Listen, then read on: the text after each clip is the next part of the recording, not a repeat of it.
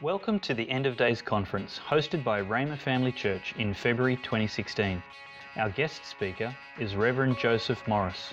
It's sure good to have you come out on Tuesday night, and uh, it's wonderful all the, the workers that have worked so hard to make uh, the meetings possible, and, and uh, so good that we, we put him first like this. You know, as busy as everyone is, I know our schedules are busy and your life is busy, but uh, you put the Lord first, and you're in church on Tuesday night. I mean, how cool is that? Uh, you could be doing something else, but you're here to hear the word. So, man, we got into a lot this morning. We did three sessions. Uh, one of the sessions on, was what the church is supposed to look like uh, authorization, power, finishing off the book of Acts in Jesus style. And uh, then the middle section was on this coming of the Lord. Wow, I sure enjoyed that one. Uh, the brightness of his coming. Man, everything about the book is he, not only did he come and die, but he's coming back again. All those prophecies in the book of Acts, he's coming back, coming back, coming back. This same Jesus, the angel said, he's coming back in like manner. Wow. How wild to be on the earth while you see the earth get set up for it. I mean, it's pretty amazing. You, you see everything unfold for that. So, the, the service before that, we got into the different uh, seals that would be opened during the tribulation, the, the, trumpet ju- the trumpet judgments and the vial judgments. Man, you go through that, it's almost amazing that anyone lasts through the first half, much less the second half of the tribulation. Uh, we got into all that, and it just shows you how uh, Jesus wants us to escape hell. Amen. Uh, he loves your neighbor. He loves your friend down the street. Doesn't want them to go to hell. He, he wants everyone to, to, to accept him and get to live with him forever. Amen, amen. He doesn't want anyone to, to be incarcerated in the lake of fire for eternity. Man, that's we can't even fathom that. Uh, but boy, we can, uh, we can help as many as we can. And I believe we have some uh, harvest time now. I believe we have some divine intervention. We have some activities of the Holy Ghost to help us harvest in a shorter period of time. And uh, doing it his style. Praise the Lord. So I believe there'll be some unusual things to where he gets his message out quicker, and I'm all for that. I'm all for. He's normally see time and harvest, but there's the book of Acts, he did some things. Acts chapter three, the lame man at the gate called beautiful was one miracle, and they had five thousand saved because of that. So uh, those are good ways to get people born again. But I believe God will show us how to fish better and better and better. We'll get to where we can get many, as many people saved as we can. So amazing that we were chosen for this, this slot of time right before the rapture of the church. So, uh, you know, it can be kind of sobering because there's a lot required of us. But that's okay. It's joyful to go, wow, we have all this word. Let's put it to use. All this word tonight, you know who you are in Christ. Isn't that something He's already presented you holy, unblameable, and unreprovable in His sight? Wow. Isn't that something He's not mad at you, not frustrated with? He loves you. And if you'll notice the theme throughout all the services on end times, he's trying to hammer into us how much he loves us. He's looking forward to seeing you. He can't wait to see you. And tonight we'll get into uh, really the, the millennial reign of Christ. We'll get into that thousand year reign where Jesus will physically reign from Jerusalem, from his throne. And we'll watch, you and I, we'll watch the climate of the millennium. We'll watch different things about the millennium, and we'll see what our function is. And man, when you see your function more and more, it makes you really bold about why you're getting all you're getting right now everything starts making more and more sense. God is very sensible. He's very smart. He's very concise. There's nothing ethereal about him. Yes, there is mysteriousness about him, but he's very, very logical in how he does things. It used to in the past, you thought about end times and everything, just, woo, you never know what God's going to do. No, you know exactly what he's going to do. He's going to honor his word. Amen. He watches over his word to perform it. So we're blessed that we have this book that we've learned our inheritance, that what our elder brother Jesus left us. And we endeavor, all of us, to walk in the full measure of what he left us. Oh, what an inheritance he left us. In my little town I grew up in, uh, there were still people fighting over a strip of land about 20 by 20 uh, meters, and people going to court and battling over a piece of land. If we fought for our inheritance as hard as people will fight for natural things, dear Lord, Oh, come on. We'd be bold about what Jesus left us. And it's so wonderful. He left us a, a contract, a new covenant, and then he was raised from the dead to make sure it gets enforced. Woo, hallelujah. Amen. The New Testament, oh, sealed in his blood. Wow, hallelujah. It's just amazing. So I want to thank Pastor Tony, Pastor Patsy. What a treat to be with you guys. They have fed me too much. Unbelievable uh, to eat so much, but uh, it's just great to be with them. The old dear friends, you know, it's amazing how we've known each other for so long. It's possible that we've known each other so long because we're still young, right? I know that Pastor Tony, you've gotten a lot older, but I've still remained the same. now, Now, for 73, I'm okay, all right? So, so we're good. Amen. And just, I, I think of all the, the people that would love to have your pastors, I mean, that, that want to have you guys come to America and preach or come to this nation and preach in that nation, and you have them right here. So you're very, very, very blessed, very privileged. Very privileged. Amen. It's the truth. Amen. Amen, amen, amen. And uh, just to, to be family friends throughout the years, it's just, just it's comical. So we have a lot of fun, but along with the fun is there's a, a thought pattern to do the will of God. Don't you like that thread of their taproot is finish your course, finish your course uh, to get the will of God brought. We love that. So, so let's get right into the Word tonight. Grab your Bibles and we'll see where we're supposed to turn. Why don't we pray while we figure out where to turn? Lord, we love you tonight. Thank you for blessing everyone that came tonight. Strengthen them tonight, Father, I ask you. Father, unveil to us the, this plan you have for us that we're, we're raptured, we're caught up. We go to the reward seat of Christ, marriage supper of the Lamb, and show us these, these things that are hereafter. Show us these things that we'll be functioning in in that thousand year reign, Father. That it would give us joy, give us hope, a renewal of vision. I thank you for such a strength of hope tonight to give people such a, a, a, thought pattern to, to launch out to do your perfect will. We thank you that with joy and with expectation, we'll all finish our course and we'll look unto you, Jesus, the author and the finisher of our faith. So we thank you for these great days ahead. Father, you said that the Holy Spirit would announce and declare things to come. We thank you for supernatural insight into the plan of God, the very end of the church age, and even beyond. So we thank you for it. We thank you for it. And with these great truths about your return, Jesus, I, I ask you, Father, Holy Spirit, you'd honor Jesus tonight. Magnify the Son, magnify the resurrection, magnify that death could not hold him down. We thank you for that, Father. Thank you that every household is blessed. May this year be a year of supernatural peace for their households, supernatural ease for their households. We thank you for it, Father. We thank you for it. We thank you for utterance tonight, Father. Thank you, thank you, thank you for your mercy and your kindness and your goodness. We magnify you tonight. We magnify and honor you, Jesus. Thank you for this grand event that you're physically coming back to the planet. Father, we know that we're, we're getting ready for all these things, and we thank you for it in Jesus' name. Everybody said, Amen. Amen. All right, grab your Bibles and go to, go to Matthew 25 or uh, go to Luke 21. Go to Luke 21 for just a second because I, I, need to start there for a second. And then we got to get buzzing on into the millennium because there's a lot to cover. Uh, man, I love getting into the millennium. So much fun stuff. So grab your Bibles there and go to Luke 21, if you would. Luke chapter 21, we'll start with verse 24. And he says here, And they'll fall by the edge of the sword and shall be led away captive unto all nations and Jerusalem shall be trodden down of the Gentiles or nations until the times of the Gentiles be fulfilled. We've talked about that almost every service. Jesus said, When you see Jerusalem on back, time is up. So he gives us a parable in verse 29 to help us make us understand that. Remember in 1967, your lifetime, uh, Jerusalem was won back. So he gives us another thought pattern here in verse 29. He said, Look at the fig tree, the nation of Israel, and all the trees. Those are the prophetic nations around Israel that begin to blossom as well. But we know the fig tree budded 1948.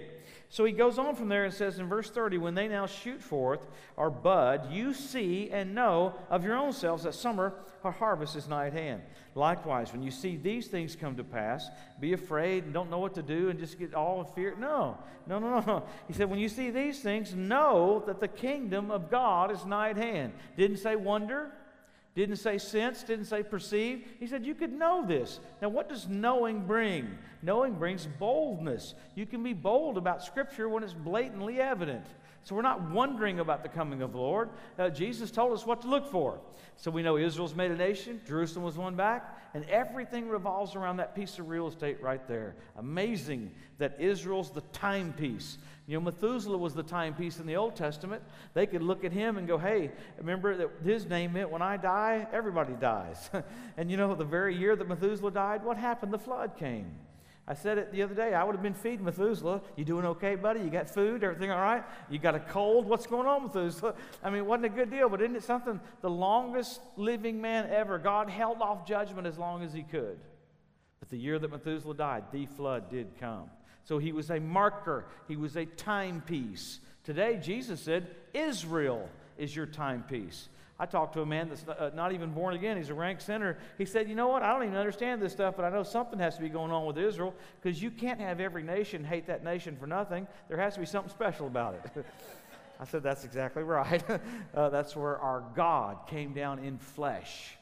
Remember what bin Laden said? He said he calls Israel Satan. Isn't that something?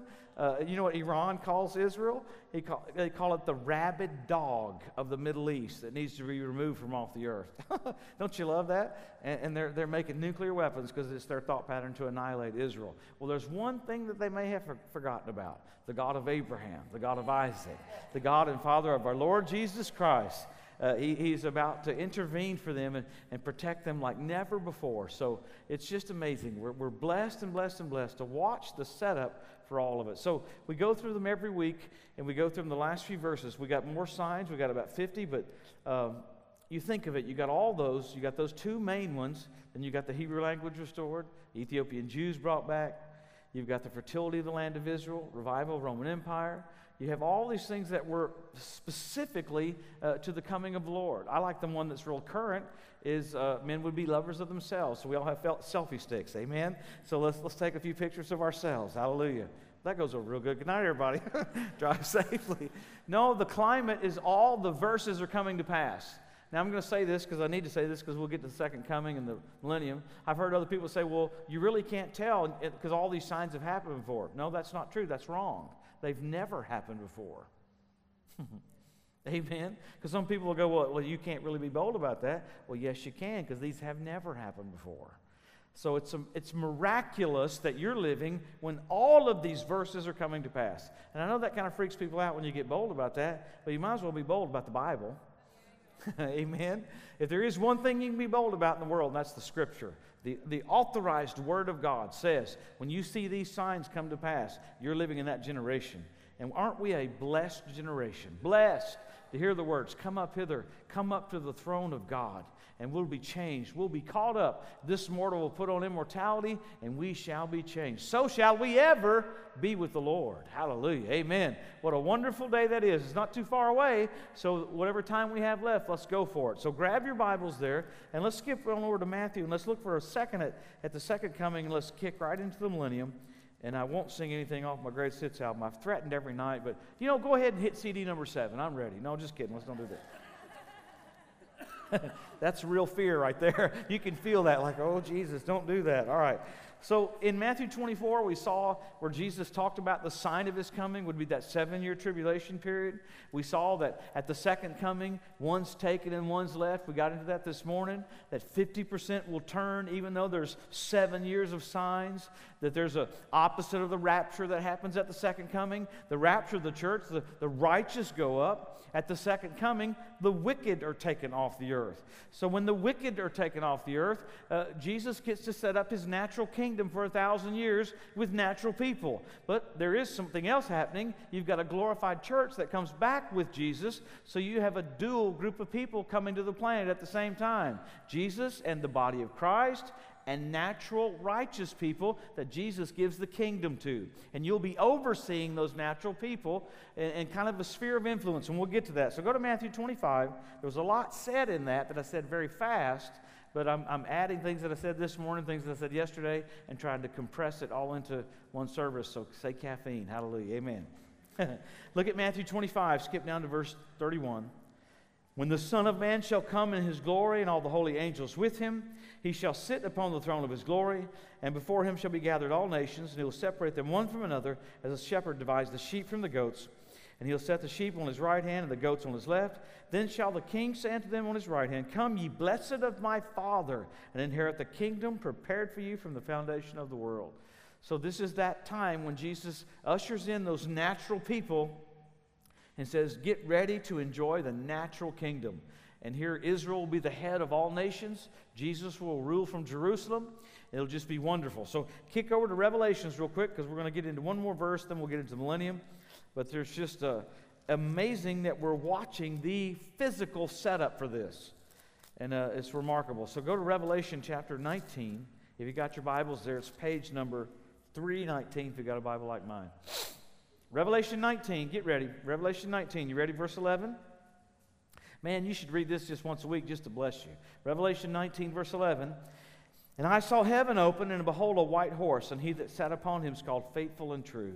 And in righteousness he does judge and make war. His eyes were as a flame of fire. On his head were many crowns, and he had a name written that no man knew but he himself. He was clothed with a vesture dipped in blood. His name is called the Word of God. And the armies which are with him in heaven followed him upon white horses, clothed in fine linen, white and clean. Now, those armies are you and I. I've talked about that this morning. That's you and I coming back with him. So you've already had to have been raptured before the tribulation. You, you, can't go up and come back at the same time simultaneously. You've already been to the reward seat. You've already been the uh, marriage supper of the Lamb. What a great party we're going to have. Then all of a sudden at that second coming, man, that's so powerful to see Jesus leading the charge leading the charge back to the earth with the Antichrist, thinking he can defeat Jesus, and all of a sudden, here comes the King of glory, ra- more radiant than, than the noonday sun. No need for the sun, for the glory that's just in his face, not just his whole body. There's more glory in his face that there's no need for the sun. No shadows because he's permeating with light everywhere. And there we are riding behind him on those horses, heading down toward the planet. And you can imagine some of the people that are with the Antichrist going, Oh my God, what is that coming at us? You talk about a missile, a missile dressed in white, a missile dressed in light, coming straight toward the planet. And my friend, you're going to be rocking right from heaven down to earth. What a view we'll have. And you'll, you'll see the earth make preparation for that grand entrance of God Himself. The mountains will be leveled. There will be no more islands. There'll be great earthquakes. The earth goes through a cataclysmic earthquake, shakes like crazy, and all of a sudden Jesus stands right there on the Mount of Olives with a scepter of righteousness is the scepter of His kingdom. And He instantly brings peace into the earth and stops war right there. It's eradicated. Wow. So let's go over and look at the next event that happens right after uh, he comes back to the planet right there. Go to chapter 20 of Revelation. And let's look at verse number one, and this look at the start of the, the beginning of the millennial reign of Christ. So look at chapter 20, verse 1.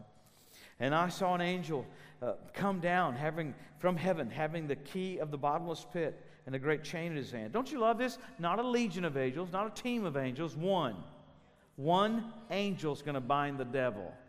He's, he's, pre- he's presented this like it takes a whole team to deal with him. One angel's going to take him and bind him. Wow. Amen. Love it. And, we have innumerable angels with us. Come on. So one angel takes him and binds him. And, and, and verse number two, he laid hold on the dragon, the old serpent, which is the devil, Satan, and bound him a thousand years cast him into the bottomless pit, shut him up, set a seal upon him, that he should deceive the nations no more till the thousand years should be fulfilled. And then after that, he must be loose for a little season. We'll get to that in a little bit. He's released at the end of the millennium to kind of gather up the rebels. But now, this is the amazing thing. Here, Jesus starts out this wonderful millennial reign of Christ with righteous, natural bodied people entering into the kingdom. It's going to be a very natural thousand years. I've heard people sometimes think that it's just going to be all of a sudden he's snapping his fingers and all that. No, he's going to let man rebuild the earth. Obviously, technology will probably just go ballistically uh, crazy with, with, with God Himself living here. I mean, I would think you'd have some access to some pretty cool inventions. Amen.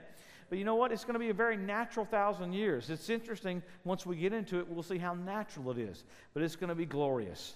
On TV or whatever news show you watch, it'll probably be somebody going, Hey, I want to interview Paul. And then all of a sudden, maybe Paul has his own show in the afternoon. Maybe he has Pastor Tony and Pastor Patsy. Paul's interviewing them. Instead of one of the talk shows in the afternoon, Paul has his own talk show. What was it like in the last days of the church age? You can just see Paul asking them, and they'll go, Well, we preached your gospel. We preached who people are in Christ. They rose up in their dominion. They walked in authority, walked in victory. And you'll probably hear the whole audience go, Hallelujah! Amen. Glory to God. It'll be a different thousand years. Amen. I mean, the movies that'll be made will probably be about John the Baptist, probably be about Elijah. It'll just be cool. It'll be wonderful. Amen. Jesus on TV, Jesus on Fox, Jesus on CNN, Jesus on Sky, Jesus on BBC. Pick out a network, there Jesus will be. Hallelujah. So it'll be, he'll permeate everything. And it's amazing. I, have said it before, but right there at that second coming, you know, the, there's a great earthquake, and, and the, the Mount of Olives is split in two. There's a great valley there, and the water will come from the Dead Sea right by Jesus, near him, and it goes out and heals all the waters in the earth. It quickens. There's so much life in him. Everything about him is life everlasting. And it gets near him and it quickens the whole earth. Hallelujah. He said, Out of your belly would flow rivers of living water. Amen. So, what a wonderful start for this thousand years. You'll notice when Jesus comes back, peace is instituted. The earth has been ready, getting ready for this, what we would call a day of rest, a thousand years of what would call, be called our Sunday. Hallelujah. So the earth has had this curse on it for 6,000 years. It's about to have that curse lifted off of it. The Bible says that creation groans and travails waiting for this day to come. It's about to come where God is going to take that curse off the earth. So let's go look at some of the elements of it. Let's go back to Isaiah and let's look at nature for a little bit. Go back, if you would, to Isaiah chapter 10 or 11. And we'll start looking at some of the changes that take place. And once we get through some of the changes, we'll get to our function. So go to Isaiah 11. Still glad you came tonight? Amen. Praise the Lord. Look at Isaiah chapter 11. Watch how nature's instantly altered the second Jesus comes back to reign. All right, go back to Isaiah chapter 11. Skip down to verse 4. It's page 785 if you've got a Bible like mine. Look at verse 4. But with righteousness he'll judge the poor and reprove with equity the meek of the earth, and he shall smite the earth with the rod of his mouth, and the, with the breath of his lips he'll slay, slay the wicked. That's a little picture of the second coming. Wow. And righteousness shall be the girdle of his loins, faithfulness the girdle of his reins. The wolf will dwell with the lamb, and the leopard shall lie down with the kid, and the calf and the young lion and the fatling together, and a little child shall lead them. You'll have a kid with a lion on a leash. You'll go to the park, and instead of having a dog, he's going to have a lion. That's going to be kind of crazy when all of a sudden you see this great big old lion with a kid walking around in the park. But the minute you get Jesus on the planet, even beasts are different. Come on, how cool will that be? I'm going to have a pet lion. Won't that be cool? Go out in your backyard and you got tigers and lions, all kinds of stuff. Maybe have an alligator and you're telling him what to do. Hey, alligator, don't go over here, go over there. He probably go, mm-hmm, and walks over there. It'll be so cool. We'll have dominion. Amen. I mean, it's almost seemingly might be hard for our brains, but during this time, you'll be in glorified bodies while natural man is in natural bodies. Look at the next verse there. He says, The suckling child, verse 8, shall play in the hole of an ass. The weaned child shall put his hand in the cockatrice den. They shall not hurt nor destroy in all my holy mountain, for the earth shall be full of the knowledge of the Lord as the waters cover the sea. So, what a, what a wonderful time with Jesus permeating the earth, peace permeating the earth. Let's go look at a little bit more. You want to see what else it'll look like? Let's look at nature a little more. Go to chapter 30. Let's buzz over there for a little bit. Go to chapter 30 for a minute. This is really cool. Look at chapter 30, verse 26. I know we'll go through a lot of verses because we want the, the word to preach to us. So look at Isaiah chapter 30, look at verse 26. Moreover, the light of the moon shall be as the light of the sun and the light of the sun shall be sevenfold as the light of seven days, and day that the Lord binds up the breach of his people and heals the stroke of their wound. So nighttime will be like our daytime, and daytime will be seven times brighter. Now, how cool is that going to be? How many of you growing up? I remember growing up, we played football every day. I mean, American football. It wasn't really soccer, but American football. We played every single day, and then we'd play till dark, and then we'd be frustrated when it get dark. We'd go out under the street light and we'd play what we call kill the man with the ball because we had the street light. And we, we, we would play it all night if your mother didn't make you come in and eat.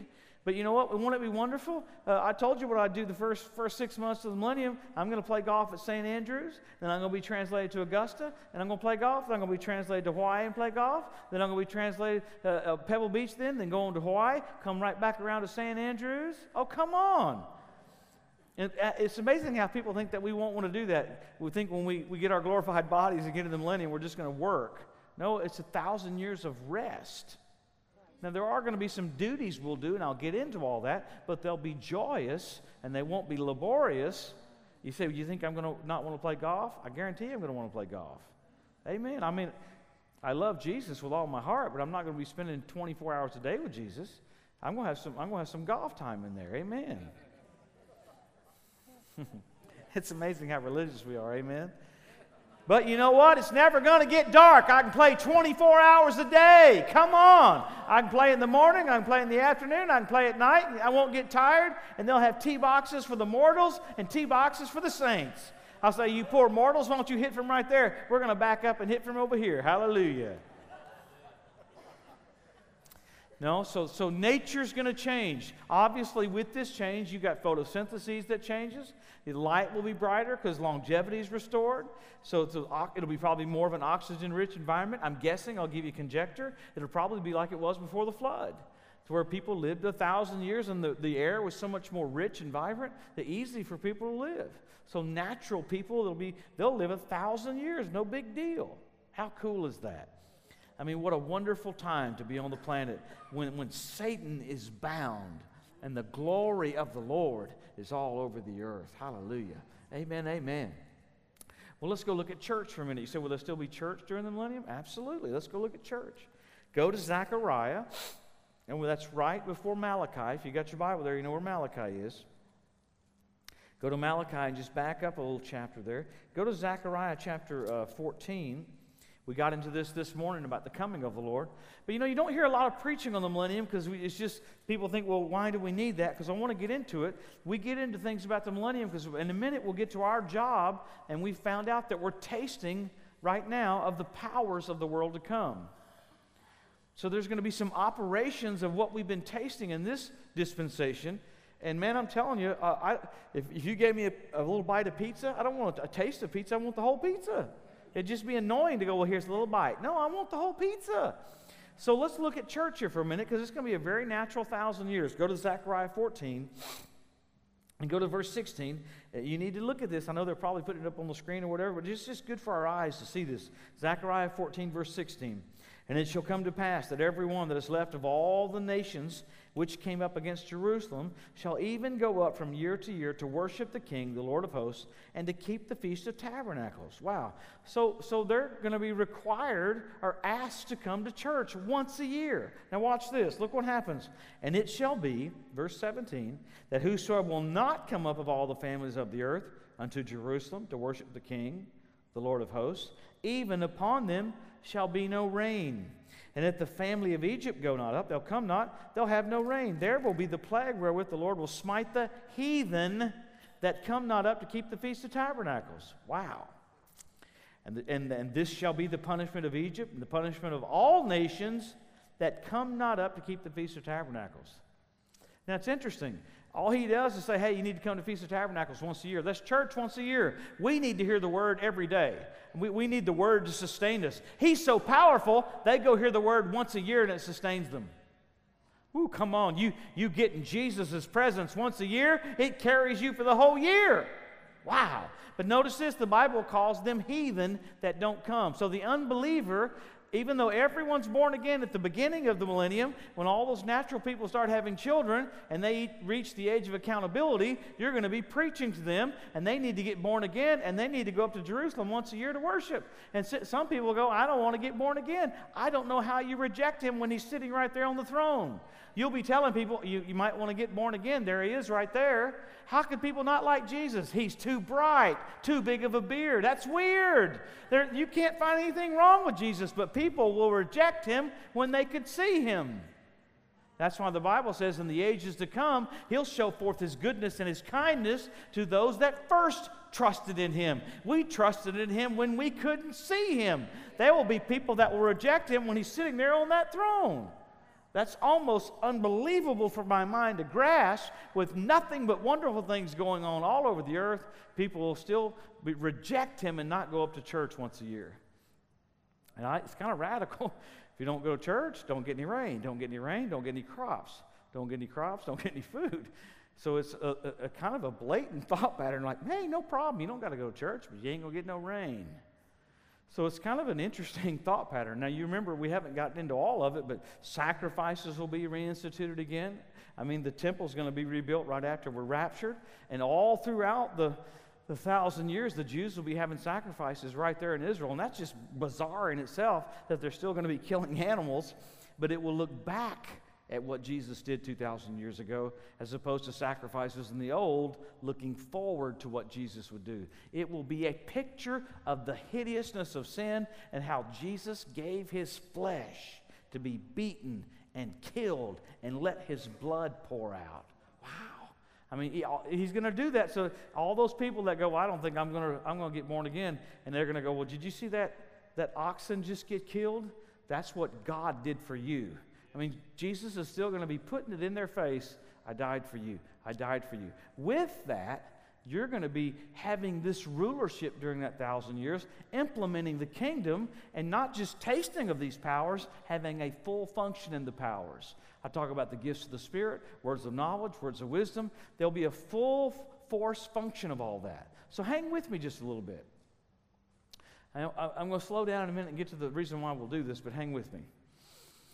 Uh, what's the, the rulership going to be like? Now, what do we have right now in this present dispensation? You got principalities, powers, rulers of the darkness of this world, wicked spirits in heavenly places. Lucifer has a sphere of influence over regions. I remember years ago when people thought they could go cast the devil out of a region. Remember when they were flying over cities and doing all that weird stuff in 1986 and 87, you know? Well, see, Lucifer has a right to be here because Adam gave him a right. And we didn't see Jesus do that, so we, we were to go and preach the gospel. But Lucifer was copying God's thought pattern for the millennium. The devil doesn't have any new ideas. So in the millennium, he said, if you're faithful over so much, in this dispensation, you'll rule over two cities or rule over 10 cities. So somehow the saints will have a sphere of influence over regions. Okay? So, based on what you did while in this dispensation, the Lord is going to, I don't know how that's all going to work. There's about a 75 day uh, preparation period at the beginning of the millennium. He'll probably set you up over a region and go, okay, guess what? You have jurisdiction here. Because the Bible says that you're going to be judging angels. That word judge there just means rule over. All of a sudden, angels are going to be subject to you during that thousand years, along with you implementing the kingdom of God. Because along with Jesus ruling from Jerusalem, you'll still have accidents happening because righteous, uh, normal bodied people will do stupid things. you know what I'm saying? Like, I grew up doing, riding motorcycles. We did motocross, you know, and we had jumps we set up, which were just absolutely stupid. But we had these jumps that we set up that were in the woods, you know, and we'd hit the jumps and go as high as we could. We'd mark in the trees with, with, with t-shirts that had gotten cut up because of all of our blood. they were all bloodied t-shirts because you it was kind of like a cool marker that, look, I cut my arm, cut my leg, but I got my t-shirt right up there. That's how high I got. But we never once thought, why don't we flip our motorcycle 360 and, and do a flip and try to land? We're like, yeah, it's not possible. Nowadays, you got guys doing flips, you got guys doing all kinds of stuff. And during that millennial reign, you'll have natural body saints that might do something stupid, and guess who's going to show up and get them set free? You are. You'll have seen them in a vision. That's called a word of wisdom. You'll show up right there while some guy on a motorcycle makes a mistake. Maybe he doesn't hit the jump just right, flips over and breaks his neck. You'll walk right over to him and go, Rise, take up your bed and walk, because it's in you to raise people up. That thousand years you'll be functioning because it's in everyone. We, we labor to get more of that in operation. There's a frustration. It's because you're not done. You're going to have a thousand years doing that. You say, well, you, is that really going to happen? Well, there'll be some guy, he's up on the top of a ladder, and he falls off and hurts his shoulder. You think he could do that? Well, he's been saying all his life, you know, I have afraid of heights. I'll probably fall off and hurt my shoulder. He'll get exactly what he believes and says. But all of a sudden, you've, you've walked through the wall just like Jesus, well, it's a good thing you're, you're living in this dispensation. Rise, take up your bed and walk. And you lay hands on him, and the glory of the Lord goes into his bones, into his sinews. And all of a sudden he goes, Wow, my tendons don't hurt. My, my cartilages don't hurt. I go, Of course they don't hurt. Jesus is reigning from Jerusalem, and I'm implementing that reign all over the earth. So we might as well learn how to function with God now because you're not done functioning with God. This is tasting. This is tasting. We'll get to more of it here in a second. So skip over to Isaiah. Go to Isaiah 60 or 50. You pick out the chapter. We'll see if you're flowing. Praise the Lord. Everybody still glad you came? it's okay to have fun in church. Amen. We should be known for more joy than anybody. Amen. I mean, it's, it's interesting that in his presence is what? Fullness of joy. Hallelujah. Go to Isaiah chapter 60. Skip over to. Uh, there's a ton of stuff about the millennium here, but skip over to verse 21. He gives you a little bit more detail about the millennium. Isn't this exciting that we got great things ahead? And I'll just tell you before we get to Isaiah 60 here, Jesus is going to promote you and tout you. You know, there'll be natural body people that might have a tendency to get frustrated and, and whine or something. And Jesus is going to go, Look at my church. They defeated the devil while he was physically here. What are you complaining about? Come on, those natural body people are going to go, it's just so hard about something. You'll go, oh, hold on. My church had Lucifer on the planet and they put him under his feet. They took in the word, walked in their authority, and said, "No, you're not going to run over me. You're not going to." So he's going to promote you and show you off. Man, sometimes we just think right here, you're, you're, you're living for eternity. This is, this is not the end. This, the rapture is the beginning. There's everything in you have in your spirit, you've got so much radically input into your heart, it's because you're going to live forever. Hallelujah. So go back a little bit. Go back there to Isaiah 60 where we were. Look at verse 21. He says, Thy people also shall all be righteous. They'll inherit the land forever. A branch of my planting, the work of my hands, that I may be glorified. A little one shall become a thousand, a small one a strong nation. I, the Lord, will hasten it in my time. So he's going to let man rebuild the planet. How cool is that going to be? I mean, just the things that you have, the desires in your heart. You know, if you like to do video, you'll, you'll probably make movies. If you like to write songs, you'll probably be prolific in songwriting. I don't know why we think all of a sudden we're just going to float around. The picture we have of this is clouds and harps. No, the things you have in your heart, you'll be functioning in them. The complete expression uh, uh, of wholeness in your life. Zero frustration. Oh, come on. Ought to get a shout out of that. Amen. Mm. Go to chapter 61. Let's look a little further. Go to chapter 61. We'll get into a little bit more. Chapter 61, verse 4. They shall build up the old wastes, and they'll raise up the former desolations, and they'll repair the waste cities and the desolations of many generations. Now, what does that mean? Just there'll be so much damage in the latter part of the tribulation that God's going to let man rebuild the earth. You know, uh, I've preached in the Ukraine many times. I'll tell you, every time, I remember one of the times I was there, well, every time I've been there, it, things are sadly so dilapidated that nothing works. I mean, the power goes out every day, the gas goes out every day, the water goes out every day. And I remember going into the couple of hallways I went into of the places I was staying, they were nice apartments. And you go in and you, you thought the dog had gone to the bathroom in the hallway. I thought, man, who let their dogs go to the restroom in the hallway? They said, that's not where the dogs went to the restroom. That's where the humans are going to the restroom. Because they don't own anything, so they just go to the bathroom wherever they want. Yeah, that's Russia. That's the Ukraine. I know what Russia's going to do the first hundred years of the millennium. They're going to have a super soaker with Clorox. They're going to be spraying their whole country. Amen. you talk about some work. There's going to be some brooms. There's going to be some mops. There's going to be super soakers, guys. They're going to be spraying bleach. We're going to bleach the whole country. That's exactly right. And it's amazing how the Lord's going to let them do it like that. You know, you, th- you think that He'd just go twink like that and change. No, He loves man giving expression to the creativity that He put in man. It'll be awesome. If that's going to be that way forever. We'll get to that right before we close. Forever, man will be bringing their little trinkets into the, into the New Jerusalem and going, Look, Dad, look what I made. He's going, oh, That's so good, son. You whittled out a little chair for me. That's so sweet of you. I've got a throne, but that was wonderful. Amen. you, you know how we put pictures our kids do when they're little up on the refrigerator? He's going to go, Isn't that great, son? You did good. You know, so he, he loves his kids doing things that bring them joy. Let's go to some more uh, verses here. Go over to chapter. Uh, let's just skip over to 65 for a second. You got your Bibles there?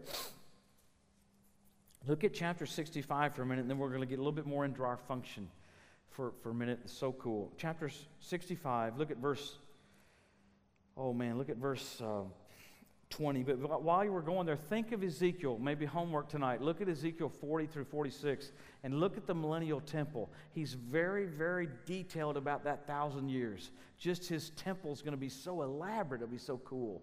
So he, he's real particular about this thousand years. He's looking forward to, to dwelling with man in glory. It's exciting. So look what happens here in Isaiah 65. Look at verse 20.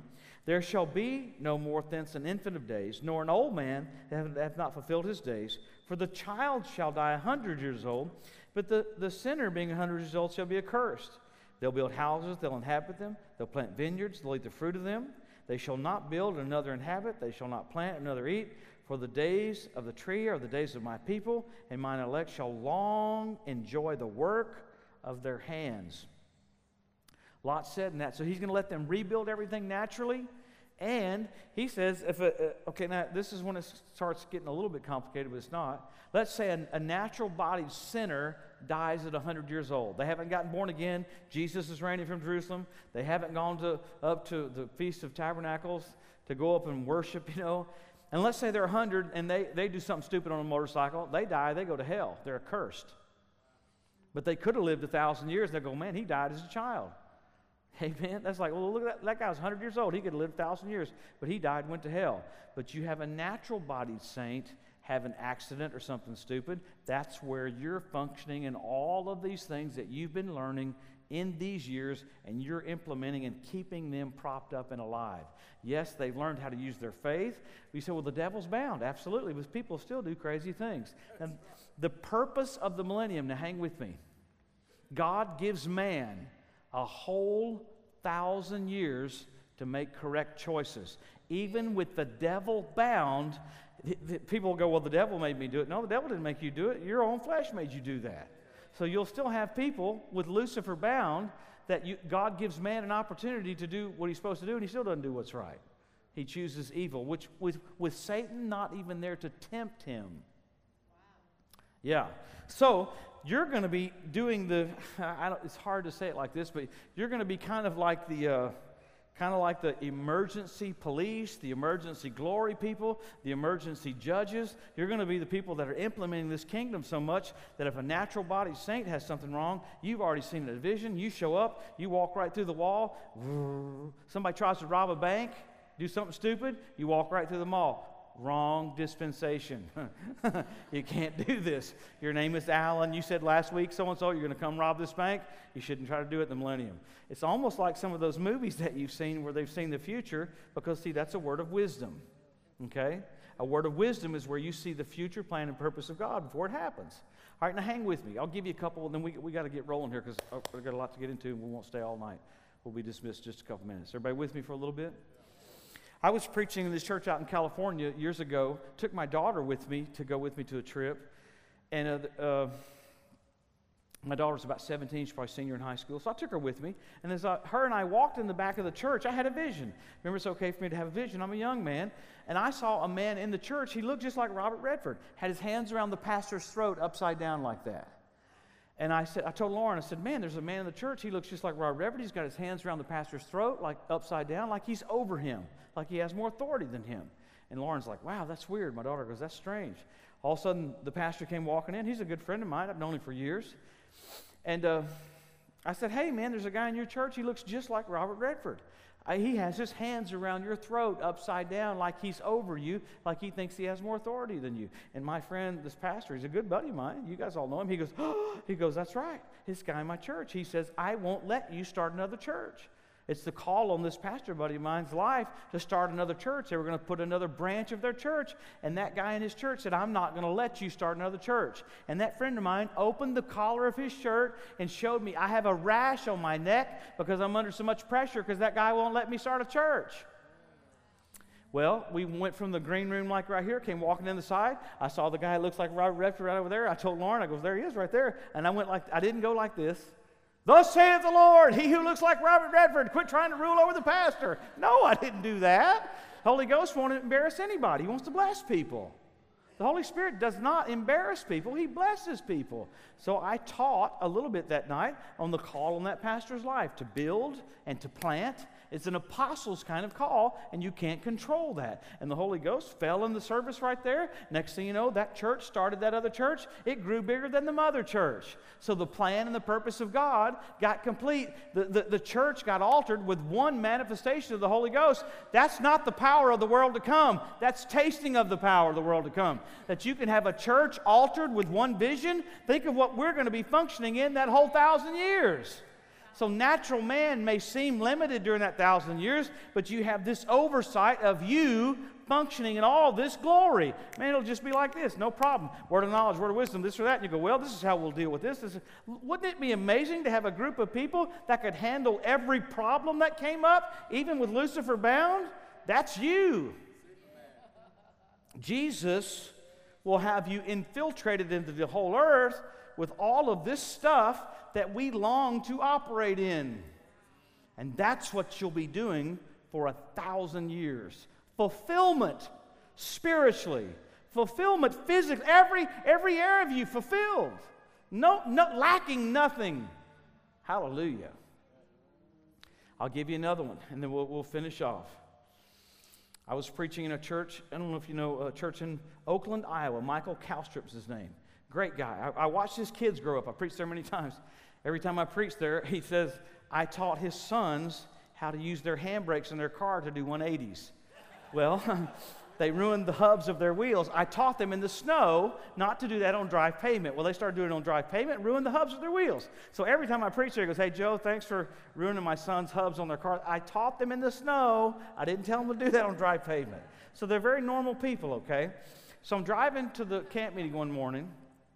I'm driving to the camp meeting, and I'm on my way to the camp meeting, and they're in a cornfield, so you're kind of in a, in a valley of cornfield. So I'm thinking, don't fall asleep, don't fall asleep, because people have fallen asleep on the way to church and rammed into the building before. Several cars have hit their building, so I'm thinking as I'm driving, don't fall asleep, don't fall asleep, don't hit the building. Because you don't want to wham, open your Bibles to Mark 5. you don't want to do that. You actually want to pull in, get out of your car, because they're seriously, they got rumble strips now, they got all this stuff, and they even got little markers. Don't come in here with your car. So, so I'm thinking that on my way to the service, and uh, all of a sudden I have a vision. Remember, it's okay for me to have vision. All of a sudden, I see the pastor uh, in his own single engine airplane. Looks like a Cessna 210. It's an overwing airplane. I see him land on this runway. He takes an outline out, just like this. A young pastor walks up to meet him as he got out of the plane. Michael Calstrip's a big, tall guy, like 6'4", and uh, he kind of got out from underneath the wing like that. He had to duck his head. He took that outline. That young pastor came walking up. and He said, hey, I'm going to help you not maybe make some of the same mistakes I may have made. Next thing you know in the vision, he takes that same plane, flies to another location. I see him land on a runway. I see the cracks on the runway. He takes that same outline out, goes to another pastor. He goes, I'm going to help you not make some of the same mistakes I may have made. Boom, next thing you know, I'm back in my car. Thank you, Jesus, I didn't hit the building. Because I'm having this movie while I'm driving to the church, you know. So here we go. So I preached a little bit, you know, and uh, and at the end, I said, hey, if this means something to you, Pastor Mike, fine. If it doesn't, forget it. I said, if it doesn't mean anything to you, forget it. See, see when, when, when, when something's uttered like that, if it doesn't mean something to somebody, just forget it. Put it on the shelf. So hey, I said, I saw you flying your own airplane. I said, you'll use that airplane like a car. You'll take that plane all around this whole area and you'll help young pastors not make some of the same mistakes you may have made. He kind of smiled. He got up afterwards and he said, What did I say last week from the platform? I'll have my own airplane. I'll fly around to all these pastors. I'll use it like a car, and it'll help these young pastors not make some of the same mistakes I may have made. Since, when that happened, he wasn't a regional director. He got asked to be a regional director for Rhema. He flew all over Minnesota, flew all over North Dakota, used that plane like a car. That's not the power of the world to come. That's tasting of the powers of the world to come. If that's a fragment, Think of what you and I are going to be functioning into where just revelation. He sent me a picture of the airplane. He since then bought the airplane. He was taking flying lessons. I didn't know that. And he started using that thing just like a car. But God knows the end from the beginning, knows the beginning from the end. And He's raised you up to have a thousand years of influence over the whole earth. To where the glory of God will be instrumented and, and, and literally manifested through the believer. The very thing that Lucifer had from when he was over the throne. He was the anointed cherub that covered. He covered the throne of God, and that radiance would come through him. It'd go through those, those pipes and tabrets and go through those stones, and it would radiate through him. And he kind of got to going, Well, check it out, man. That's coming through me. It wasn't him, it was what was behind him. So that whole thousand years, he'll be able to radiate through you without any kind of temptation like Lucifer would have to go, Check it out. I'm so cool. You know, you'll be in a glorified body body with the full expression of radiation of the goodness of God. To where natural bodied people will go, Wow, I should receive him. He's glowing, and all these saints are glowing to help me live my life. So that whole thousand years will still be about getting people to accept Jesus as their Savior. So you're not going to be done doing that. Because we kind of think, you know, we'll have that thousand years, we'll just, I'll have some good golf time, yes. I'll have some good golf time, I'll have some good resurrection time, some good lake time, good throne time, joy, normal, peaceful, fulfilled, strength, every facet of Jesus. Jesus is so normal, bless his heart, that he's been portrayed as some freak. He's not a freak, he's supernaturally normal.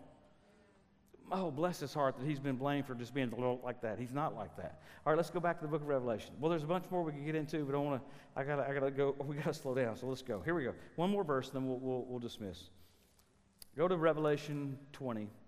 Got your Bibles there, right? Everybody still glad you came? Look at Revelation 20. Think of that tasting of the powers of the world to come. Tasting, tasting, tasting. We want the fulfillment of what that is to come.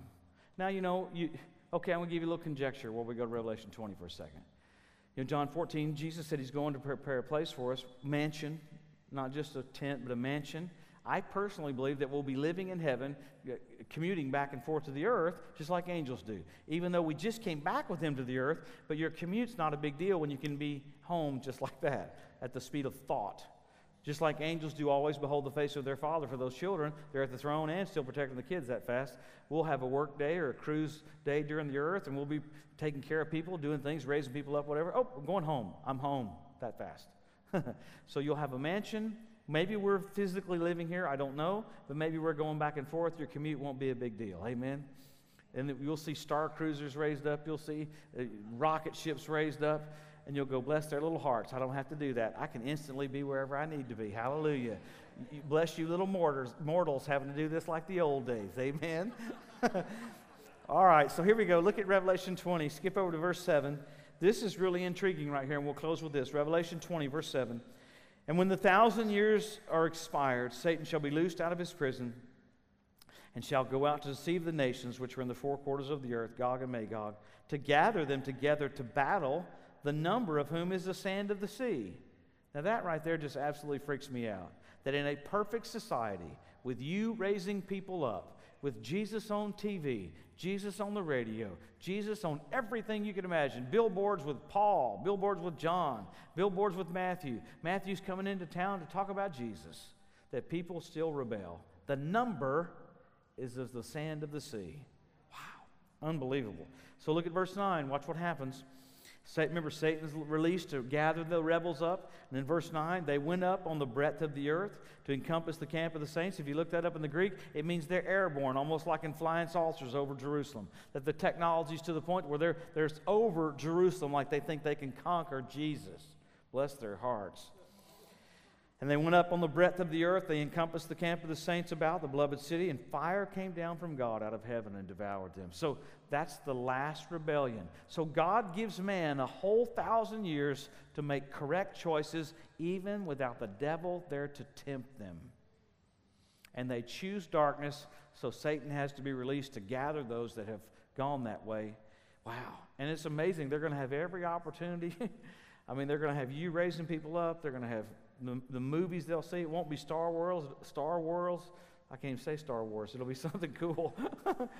Judge me by my size, do you? I mean, Yoda.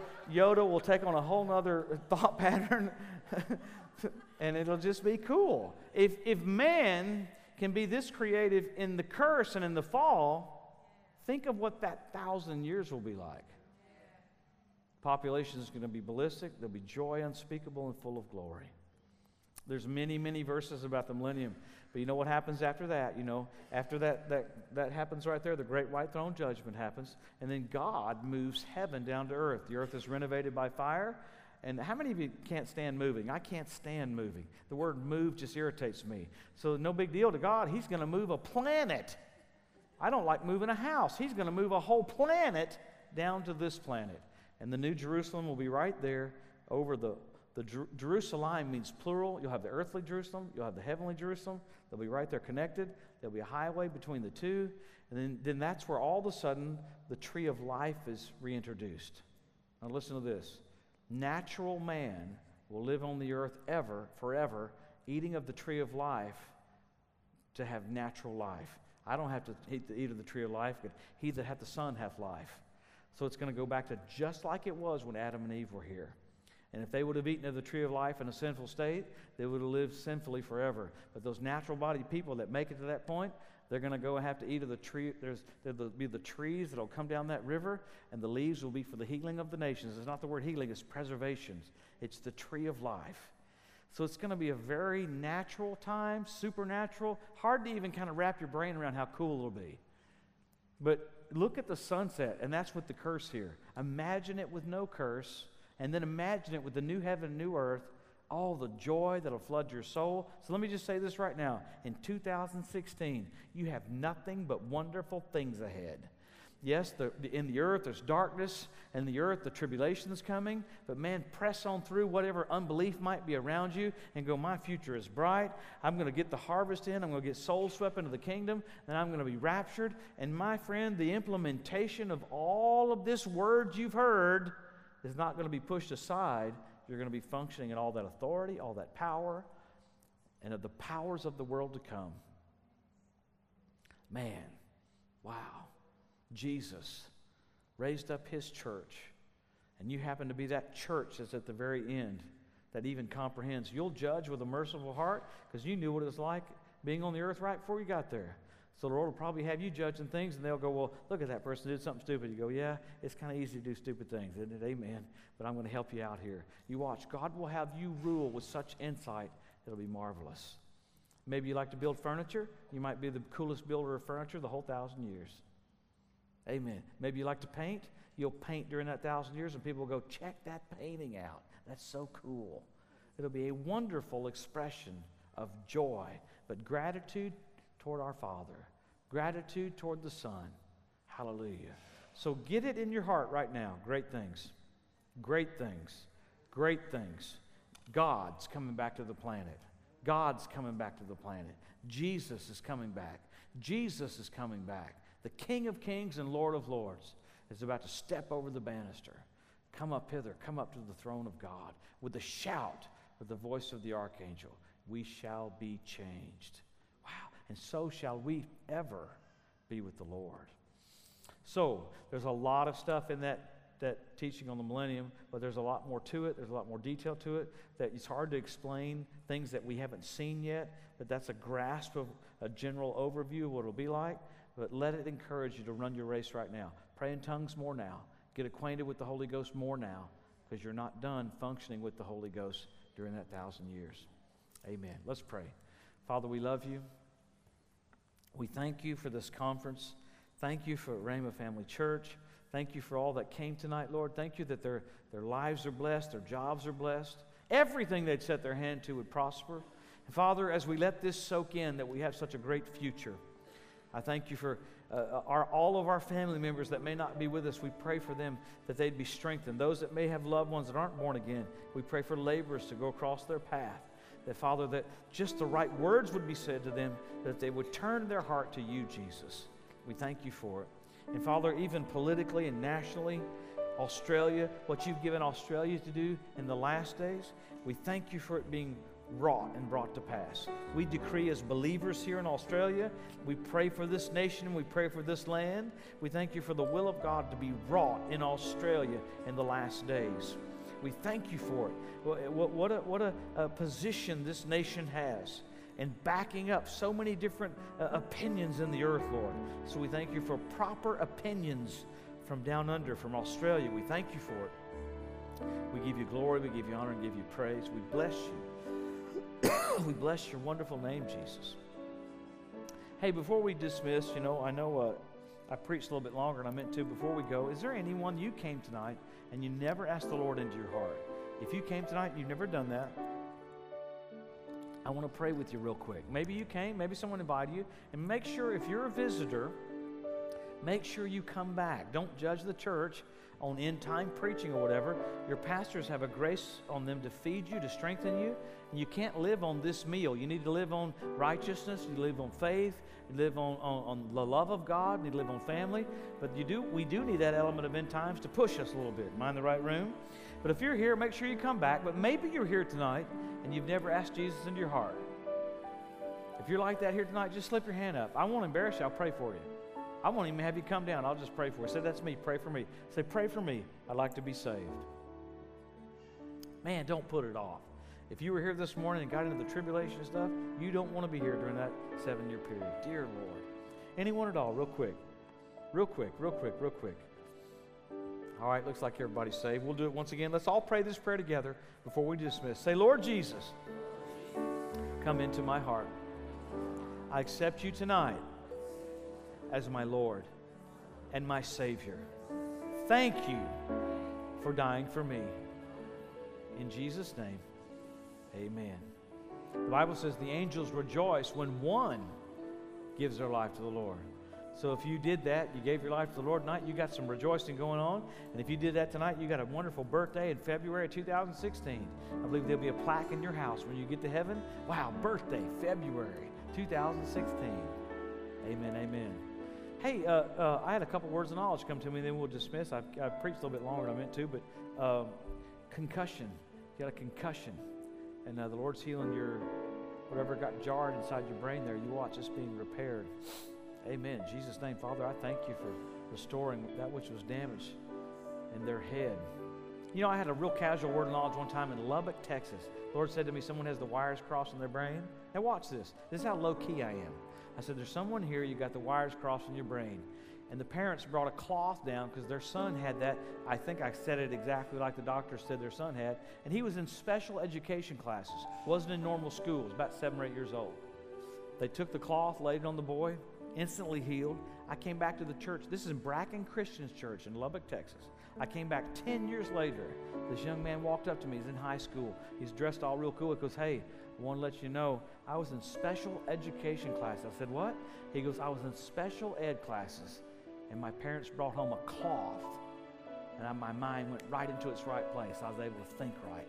Got to go into normal classes. And all I did was call out, You got something wrong with the wires messed up in your brain and that kid was normal. He's more than enough. More than enough. I prayed over a baby with Down syndrome in Greensboro, North Carolina. Baby got healed, Down syndrome, mongoloid. Went back and got the test done. The parents, the grandparents were so happy. They supported me for almost 20 years. Sent me a check every month. Every time I'd see them, I'd say, "You don't have to send me a check." I said, "That's so sweet of you to, to support me." They had a parking lot company, and they sent me like $30 a month. I said, "You don't have to send me." They said, "We're so happy our baby that had Down syndrome." I said, "Well, Jesus healed him." Down syndrome, which medical science says that's impossible, made whole. He's more than enough. More than enough. Amen? Hallelujah. Praise God. Hey, someone, the inside lining in your nose is being healed. Take you a good snort and watch. Check it out. See that you're, you're healed? See, someone's got their, uh, uh, I know it's kind of weird right here, but you're plumbing in one of your eyes. Right down here in the corner, your tear duct and one of your one of the sides of your eyes is being healed. Thank you, Lord, for taking care of their eye plumbing. Jesus' name. Jesus' name. Thank you. Thank you, thank you, thank you, thank you. There's a lady here where you hold a baby. You got some kind of damage. You watch, you'll be able to hold a baby. I don't know what the problem is, but you watch. Uh, where you hold a child, you, you'll be able to carry a child. Amen. Thank you, Lord, for healing that lady. Amen. Let's just thank Him for a second, then we'll be dismissed. Lord, we love you. We love you. We love you. Thank you that you're coming so soon. We magnify you, magnify you, magnify you. Mercy and kindness and goodness to our Savior tonight. Father, thank you for such a wonderful future. Thank you for such a great now, but Father, we so anticipate being with you forever. We give you glory, we give you honor, and we give you praise. We bless your holy name. Hallelujah. Amen and amen. You know, I just want to say thank you for being so faithful to come, and I believe you, you, you'll be strengthened throughout this year. Wonderful things ahead. Can't wait to hear what all happens. Can't wait to hear about Pastor Tony having the helicopter and the, having a hole in the roof and coming down through, you know. Amen. Whatever it takes, amen. It'll be fun. So enjoy your life while you're harvesting, and all of a sudden we're going to be called up. So look forward to seeing you again. Have a blessed, awesome 2016.